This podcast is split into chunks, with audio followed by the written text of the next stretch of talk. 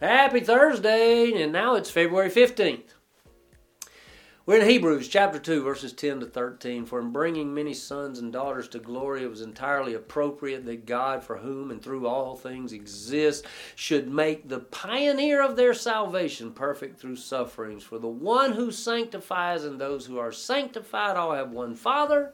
That is why Jesus is not ashamed to call them brothers and sisters, saying, I will proclaim your name. To my brothers and sisters, I will sing hymns to you in the congregation. Again, I will trust in him, and again, here I am with the children God gave me. God's plan of salvation is one of victory. Jesus, the Son, became like us in the incarnation. He became a man. Therefore, we understand the God man miracle. Jesus then led redemption and victory over death. That's that word pioneer.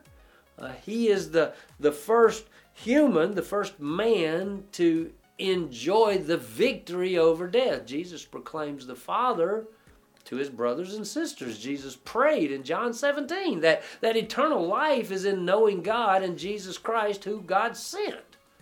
So, as Jesus identifies with mankind in his incarnation, he identified mankind to eternity in redemption.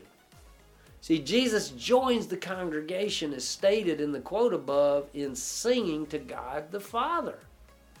When we gather for worship, we follow our Savior in singing hymns to the Father. Jesus joined us in humanity so that we could join Him in eternity. It's a special redemption, it's a special salvation God's given us. We can't neglect this salvation. Woo! See you tomorrow.